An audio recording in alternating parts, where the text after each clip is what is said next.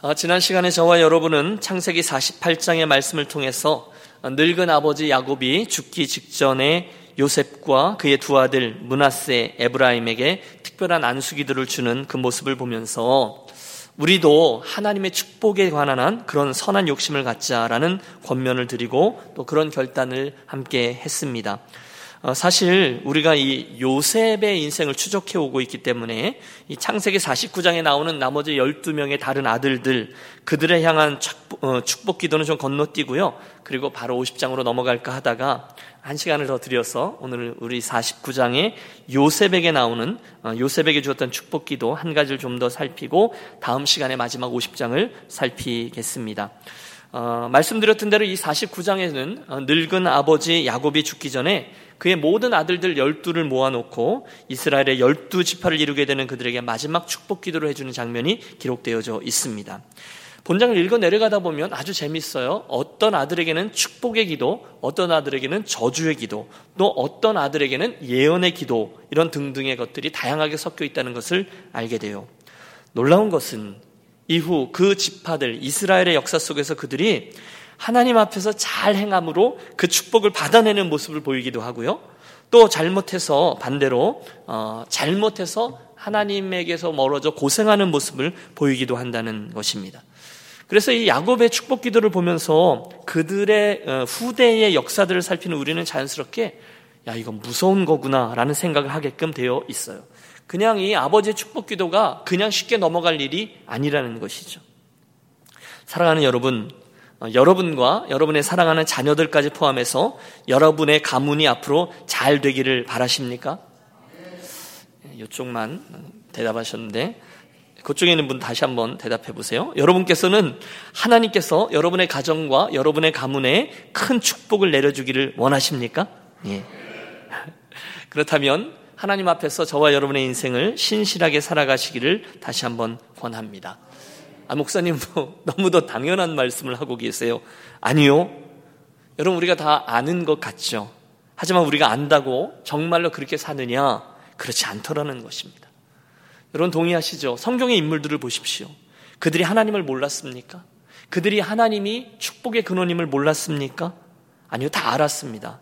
그런데 다 알았는데 정말로 다 안 하나님을 잘 경외함으로 형통하는 이들이 있고 반대로 하나님을 아는데 잘 경외하지 않아서 망하는 이들이 분명히 있었다는 거예요. 다 잘 아는 것 같아도 형식적으로는 다 그렇게 말해요. 실제로는 나는 그렇게 말하지만 실상으로는 그렇게 살지 않을 수가 충분히 있더라는 거예요. 나는 그렇게 말하지만 실제로는 하나님을 경외하지 않아요. 그때 하나님의 축복은 나와는 전혀 상관없는 스토리로 이어지게 되고 다른 사람의 이야기가 되고 말더라는 거예요. 그러므로 여러분 베이직이죠. 범사에 우리 하나님을 날마다 인정하시고 때마다 일마다 말씀대로 우리가 부른 찬송대로 우리가 올려드린 기도대로 살아가는 저와 여러분이 되시기를 바랍니다. 그때 하나님은 저와 여러분 모두에게 하나님의 약속 그대로 수대에 걸쳐 이르기까지 우리들의 자녀들을 우리들의 자손들을 권념하시고 또 축복해 주실 줄로 믿습니다. 반대로 내가 원하는 대로 내 경험대로 내 느낌이 끌리는 대로 마음대로 살아 보십시오. 그렇다면 우리의 자손들과 우리들의 자녀들은 자기들이 알아서 하나님 앞에 잘해야만 각자 각자 겨우 형통한 삶을 살게 될 것입니다. 여러분, 우리가 남겨주고 또 넘겨줘야 될 가치 있는 유산은 틀림없죠? 신앙의 유산입니다. 동의하시리라 믿는데 따라해주세요. 신앙의 유산. 저와 여러분의 믿음이 반드시 계승되어야만 한다는 거예요. 성경에 보면 결혼의 목적 중에 하나가 경건한 자손들을 얻기 위함이라 예언서에 이렇게 되어져 있거든요. 그러므로 결국 종합해 보면 틀림없습니다.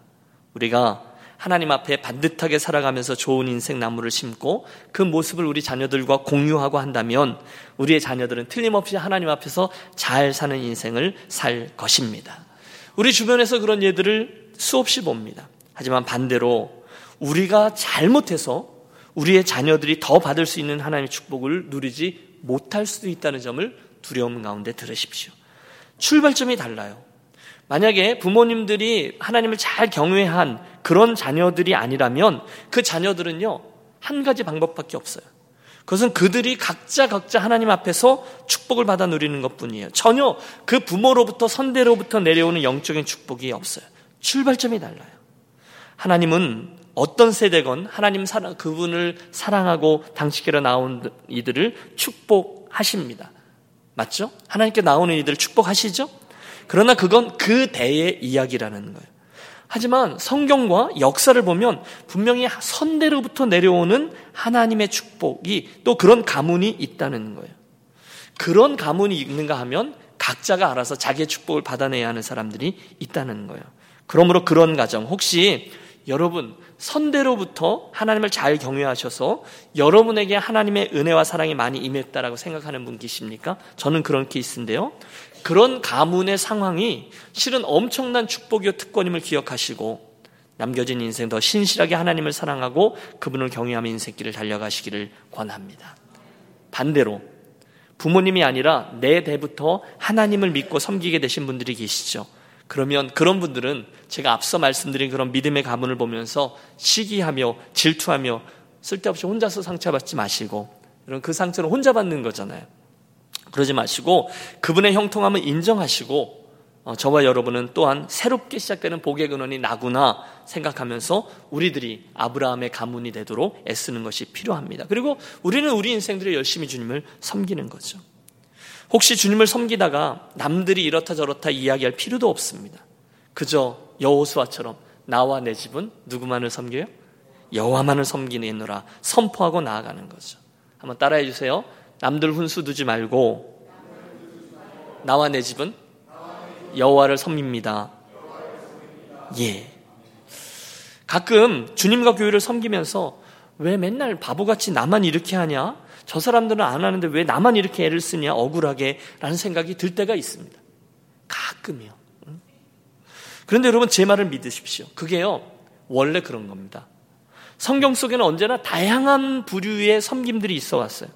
교회사 속에서도 여전히 하나님을 열심히 섬기는 무리가 있고 대충 섬기는 무리들이 공존해 있었어요. 그리고 똑같아요. 오늘 우리 유니온교에서도 앞으로 우리 자녀들의 미래에도 똑같이 충성스럽게 주님을 섬기는 무리들이 있고 반대로 덜 충성스럽게 주님을 섬기는 무리들이 항상 있고 또 있을 거예요. 여러분 이걸 인정하시죠? 그런데 드리려는 말씀은 주님이 오실 때까지 이 두 종류의 사람들은 항상 있다는 거예요. 우리 교회에도. 오늘 주님께 신실하게 충성하는 분들이 계시고요. 우리 가운데서도 조금 덜 충성하는 분들이 계십니다. 그러니까 그 차이가 있다는 걸 가지고 덜 충성하시는 분들을 보면서 혼자서 상처받으면 나만 손해인 거고요. 계산은 하나님 앞에 주인 앞에서 하실 것이니까 대신 여러분은 내 대해서 또 내 자녀 대해서 남들이 어떻게 생각하든 말든 나와 가정은 내 가정은 주님을 사랑하고 신실하게 주님을 섬기고 헌신하는 일꾼들이 되어지시길 또 한번 축복합니다. 오늘 제가요, 유니온교회 와서 한 설교 중에 이 축복이라는 단어를 가장 많이 쓸 거예요. 바로 이 얘기이기 때문에 그렇습니다. 그런데 여러분, 축복 얘기를 했는데요. 그렇게 신실하게 충성하는 사람은 사실은 그렇게 많지 않아요. 또 대를 이어서 그렇게 신실하게 충성하는 가문도 사실은 그렇게 많지 않아요. 그러나 분명한 것은 그런 사람과 그런 가문을 하나님이 절대로 그냥 두지 않으신다는 거예요. 왜냐하면 하나님이 약속해 놓은 이야기들이 있기 때문에 그렇습니다. 저는요, 제가 신실하게 예수를 잘 믿는 사람이 되고 싶습니다. 그리고 제 자녀들도 또한 신실하게 하나님을 믿고 그분이 원하시는 정도를 따라서 걸어가는 자녀들이 되기를 매일 기도합니다. 왜? 그게 가장 귀하기 때문에 그래요. 저는 하나님의 말씀을 그대로 믿어요. 오늘도 하나님은 그런 사람과 그런 가문을 찾고 계시는 줄로 믿습니다. 보세요. 르벤의 가문이 있고요. 나중에 요셉 지파인 에브라임 문하세 가문은 각각 다른 가문의 궤적을 그립니다. 어, 전에 우리가 유다에게 유다가 정말 이렇게 변화되는 한 순간이 있었어요. 아버지, 제가 책임지겠습니다. 이렇게 한 걸음 성큼 나와서 헌신하다가 이스라엘의 영적 장자권이 첫째인 르벤에게 가지 않고 넷째인 유다에게로 흘러갔다라고 말씀을 드렸습니다. 무슨 이야기예요? 충성하느니, 신실하니, 헌신하니, 그리고 그들의 가문을 하나님이 그냥 두시지를 않는다는 거예요. 반복합니다. 여러분, 남들 훈수 두지 마시고 저와 여러분의 갈 길, 내가 걸어가야 될 충성스러운 일꾼의 길을 그냥 꾸준히 걸어가는 저와 여러분이 되시길 바래요. 그때 오늘 저와 여러분의 인생과 후손에게 하나님의 풍성한 축복이 흘러가는 것을 분명히 목도하게 될 겁니다. 다시 한번 따라해 주시겠어요? 누가 뭐라 해도 나는 내 길을 간다. 예. 여러분 제가 여러 번 말씀드린 믿음의 원리 가운데 하나가 주님을 섬기는 일을 다른 사람들이 주님을 어떻게 섬기는가 그 수준에 맞춰서 나를 결정하지 말자라고 말씀드렸습니다. 물론 선한 욕심은 내십시오. 하지만 남들이 안 할 때 왜 나만 여러분 그 생각은 정말로 어리석은 생각입니다. 그때 내 섬김의 고삐를 늦추는 사람은 어리석은 사람이에요. 예수는요 남들 따라서 믿는 게 아니라 최선을 다해서 믿는 것이기 때문에 그렇습니다. 자, 말씀드렸다시피 창세기 49장에는 첫째 르우벤부터 시작해서 막내 저 베냐민까지 열두 지파를 향한 하나님의 축복 기도가 각각 나오는데요. 우리들의 주된 관심이 요셉에게 있으니까 오늘은 요셉에게 주신 축복만 좀 주로 살펴봅니다. 우리 49장 22절에서 26절에 향한 그 야곱의 요셉을 향한 축복 기도를 보았는데요. 요셉은 무성한 가지고 샘 곁에 무성한 가지라. 그 가지가 담을 넘었도다. 활 쏘는 자가 그를 학대하며 적개심을 가지고 그를 쏘았으나 요셉의 활은 도리어 굳세며 그의 팔은 힘이 있으니 이는 야곱의 전능자 이스라엘의 반석인 목자의 손을 힘 입음이라. 같이 읽을까요? 내 아버지 하나님께로 말미암아 그가 너를 도우실 것이요 전능자로 말미암아 그가 내게 복을 주실 것이라. 위로 하늘의 복과 아래로 깊은 샘의 복과 젖먹이는 복과 태의 복이리로다. 내 아버지의 축복이 내 손조의 축복보다 나아서 영원한 산이 한 없음 같이 이 축복이 요셉의 머리로 돌아오며 그 형제 중 뛰어난 자의 정수리로 돌아오리로다. 아멘. 여러분 읽으시면서 혹시 눈치채신 분이 계실지 모르겠는데요. 아버지 야곱의 축복 기도는요. 요셉의 인생에 그대로 이루어졌습니다. 또 앞으로도 그의 가문에 이루어질 축복이 되었어요. 요셉의 인생이 정말 그렇게 됐다는 거예요.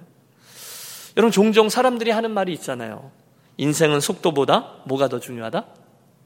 속도보다 뭐가 더 중요하다? 방향이 더 중요하다. 여러분, 맞아요. 창세기 요셉의 인생을 한번 되뇌어 보십시오. 요셉의 인생은요, 사람의 눈으로 보기엔 참 느렸습니다. 속도가 안 났어요. 그렇죠. 출발부터가 한참 달랐습니다. 뒤졌어요. 저 구덩이에서 시작했지 않습니까? 야곱의 기도문 그대로 활 쏘는 이들이 여러 번 나타나 그 요셉을 못 살게 굴었습니다. 그를 학대했다라고 예언하고 있는데 맞아요. 그는 구덩이에 던져졌습니다.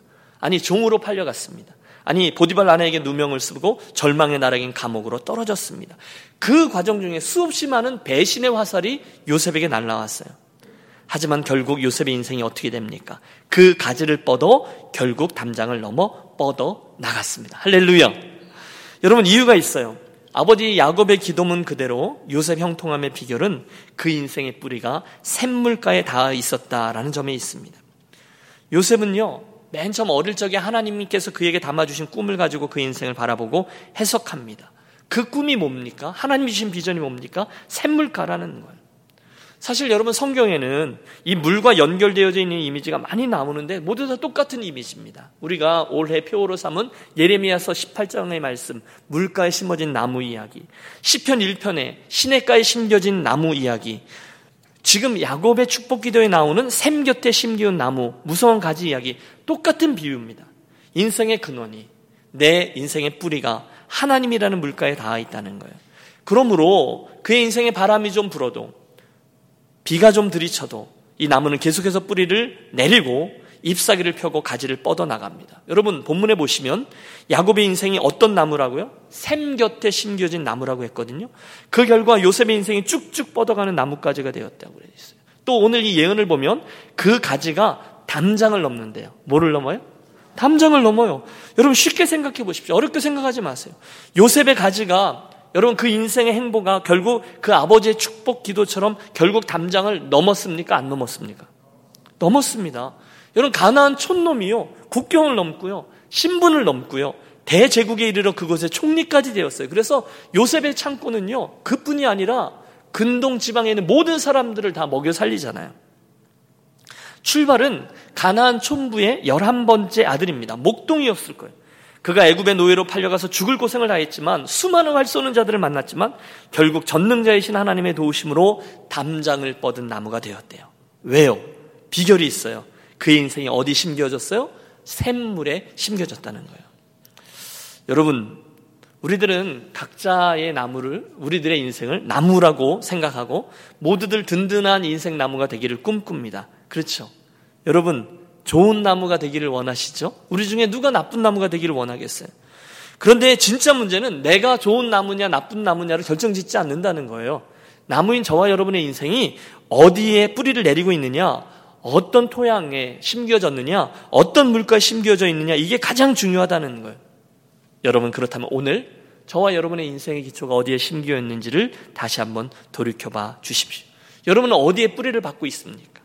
오늘 이 강단의 말씀은 여러분에게 어떤 토양 위에 떨어지고 있습니까? 여러분, 어, 저는 여러분과 함께 이 소원을 갖고 싶습니다. 하나님, 제 인생이 반드시 하나님이라는 샘 곁에 뿌리를 내리게 해 주옵소서. 어디에서 뻗어 올라가느냐, 얼마만큼 내가 현재 든든한 몸통을 가졌느냐 보다 내 뿌리가 지금 어디에 박혀 있느냐, 날마다 그것을 확인하고 검증하는 인생이 되게 해 주옵소서.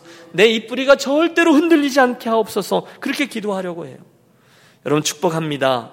하나님께서 오늘 저와 여러분에게 이 야곱의 기도와 같은 축복을 주셔서 저와 여러분의 인생 가지가 담장을 넘어 우리가 생각하는 그 정도 담장들이 있잖아요. 이민자로 사는 게 별건가? 이 정도로 살면 되지 뭐. 내 인생 별거 있어? 우리 교회 이럭저럭 하면 되는 거지. 이런 우리의 담장 안이 아니라 하나님을 위해서 하나님의 역사하심을 위해서 할렐루야.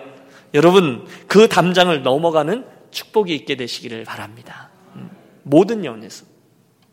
여러분 오늘 제가 이 말씀을 준비하다가 결혼 예식 설교도 하나 준비하게 됐어요. 설교 제목을 요셉의 축복 이렇게 정했습니다. 내용은 지금 우리가 들은 거죠.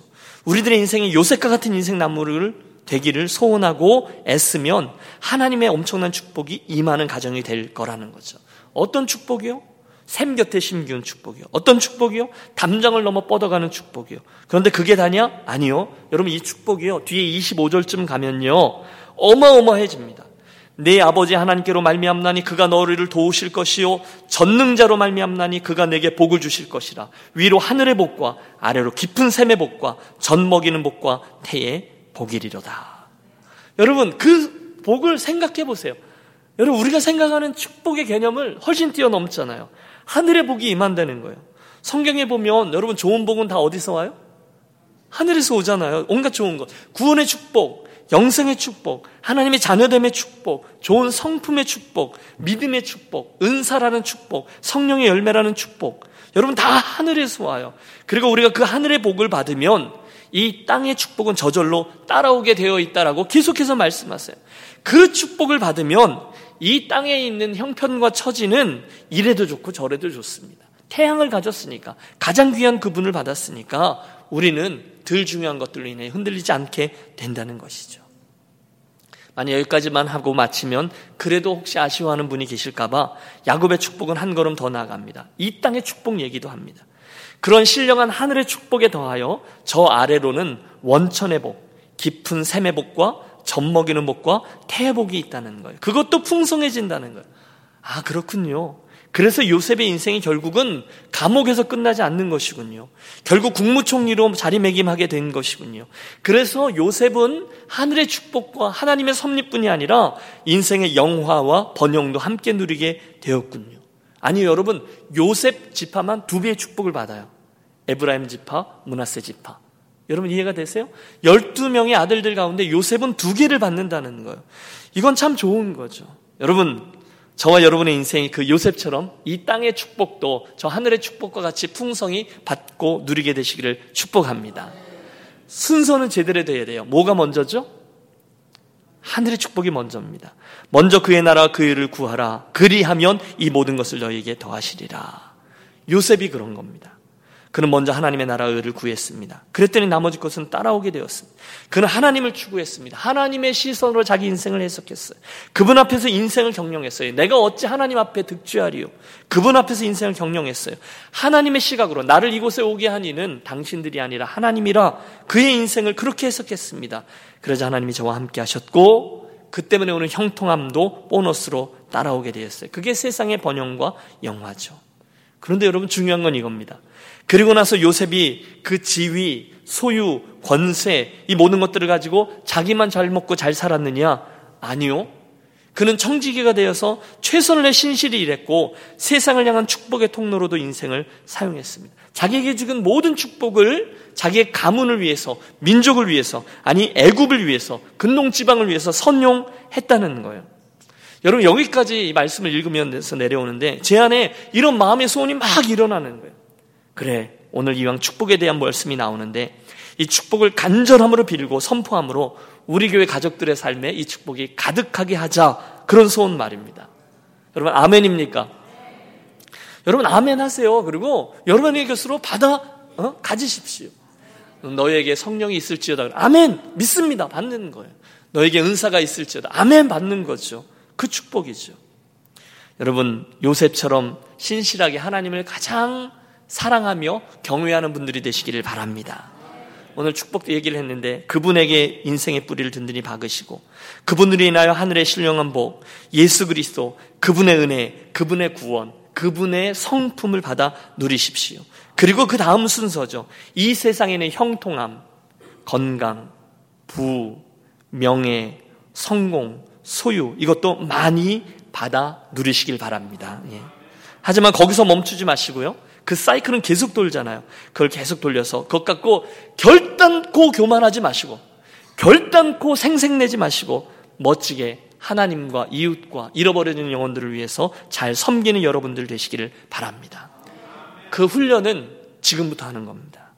그리고 훈련을 계속해서 뭐 어느 정도 수준에 이르면 내가 그때부터 하리라. 거짓말입니다. 여러분 우리 충분히 그 거짓말을 경험해 왔어요. 지금부터 하는 거예요.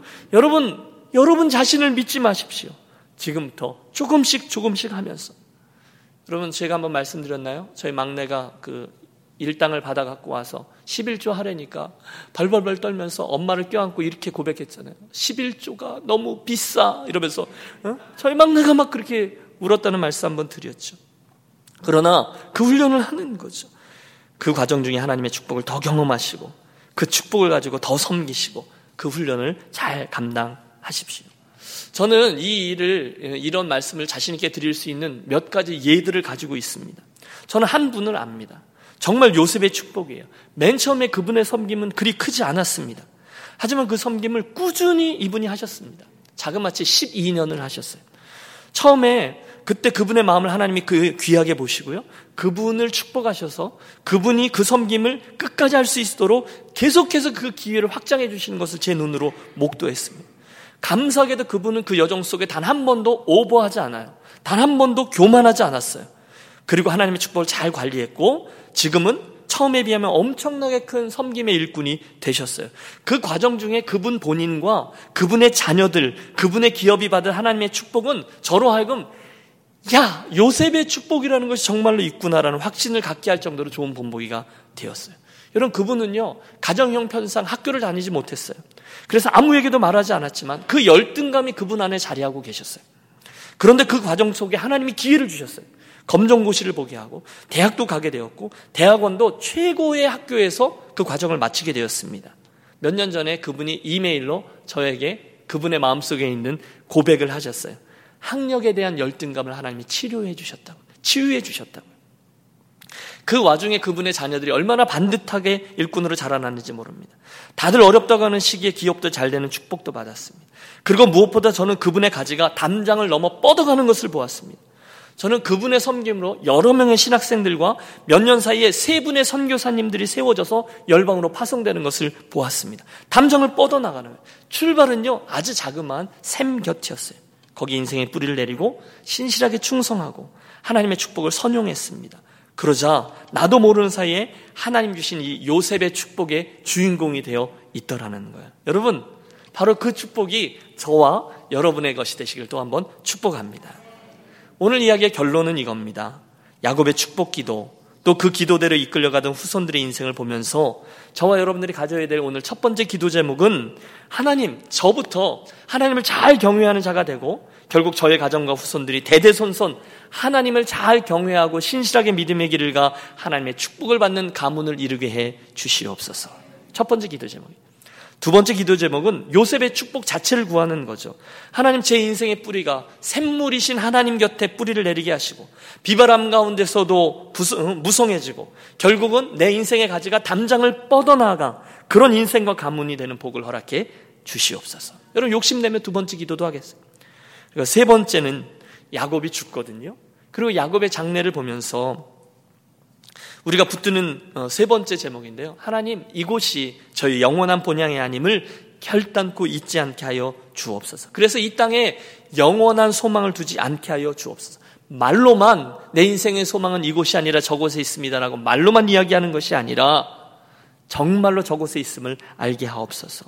이 땅에서의 인생만이 아니라 또 이 땅에서 결국 저곳으로 향해서 나아갈 것인데 이곳에서 나의 인생과 가정에 무엇을 기대하시는지를 알고 순종케 하옵소서. 우리 그렇게 기도하며 나아가려고 합니다. 제가 기도 제목을 다시 한번 드리겠습니다. 오늘 우리가 말씀의 결론을요. 너는 담장 너머로 뻗은 나무 야곱의 축복이라는 이 찬성을 같이 부르시고요. 우리 함께 기도하겠습니다.